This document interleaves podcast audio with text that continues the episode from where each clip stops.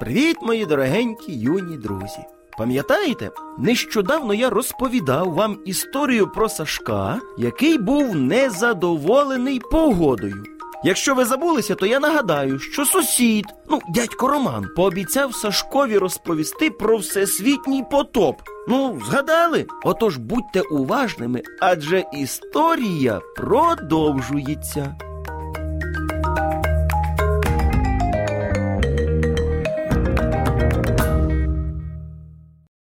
Після того, ну, як Сашко почув історію виникнення пір року, він ніяк не міг забутися про всесвітній потоп. Ну він все ніяк не міг собі уявити, що оце воно таке і як оце воно було. На наступний день своїх осінніх канікул він попросив дозволу у батьків піти допомогти сусідові по господарству. Ну а чому? А тому, що йому все кортіло почути продовження цієї історії. Батьки хлопчика відпустили його, але наказали до обіду обов'язково повернутися. Сашка це влаштовувало. Вийшовши на двір, хлопець побачив дядька Романа, який перекопував землю біля свого будинку. Доброго ранку. О, привіт, Сашко. Сьогодні ти вже не сумний. Та да, сьогодні вже все добре. Я думав про вашу вчорашню розповідь. Вон воно що. Ну і що ж ти придумав? Ви обіцяли розповісти про всесвітній потоп. Так, дійсно обіцяв. Ну все, я готовий слухати. Дядько Роман зупинився, щоб трішечки перепочити, і почав свою розповідь. Ти пам'ятаєш з вчорашньої розповіді, що люди, які жили в той час на землі, не слухали порад Бога? Так, так, і в результаті цього був потоп. Саме так. Добре, а що таке потоп? Ти був колись на морі? Ну, так, звісно, там ще хвилі такі високі, і ще море дуже глибоке. А тепер уяви, що вся вся планета Земля як одне величезне море. Ого! І що, навіть на самій високій горі не сховаєшся від води? Так, навіть сама висока гора була під водою. І всі люди потонули? Де ж взялося стільки води? Давай про все по черзі. Почнемо з того, що не всі люди були неслухняними. Жив на землі чоловік на ім'я Ной, і він любив слухатись порад Бога. І що, йому якось вдалося не потонути? Саме так Бог попередив Ноя, що буде дуже сильний сильний дощ, який затопить всю всю землю. Він розповів Ноєві, що потрібно збудувати великий великий корабель, в якому вмістилися б усі бажаючі. Називався цей корабель Ковчег. А бажаючих було багато? А от і ні. Бажаючими зайняти в ковчезі місце була лише сім'я Ноя, його дружина, його три сина із своїми дружинами. І все? А як же всі інші люди?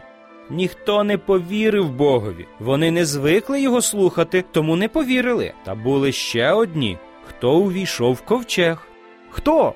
Це тварини. Всі всі тварини зайшли парами у ковчег. Ніхто їх не заганяв. Вони самі слухняно зайшли в ковчег і зайняли кожен своє місце. Оце так видовище. І що навіть після того, як всі тварини зайшли в ковчег, ніхто з людей більше не повірив Богові? Уявляєш собі? Ні. Сумно. І що ж було далі? А далі, після всіх звірів, в ковчег зайшли Ной та його сім'я, і двері до ковчегу закрив сам Янгол. Коли з неба почали капати перші краплі дощу, всі, хто знаходився ззовні, дуже сильно налякалися. Чому? Це ж звичайний дощ. Так, для тебе і для мене це звичайний дощ, але люди того часу не знали, що таке дощ, адже раніше дощу не було. Вся земля зволошувалася росою. Уявляю собі, як їм було страшно. А ще страшніше стало, коли води на землі ставало все більше і більше, по коліна, а потім по пояс і по шею.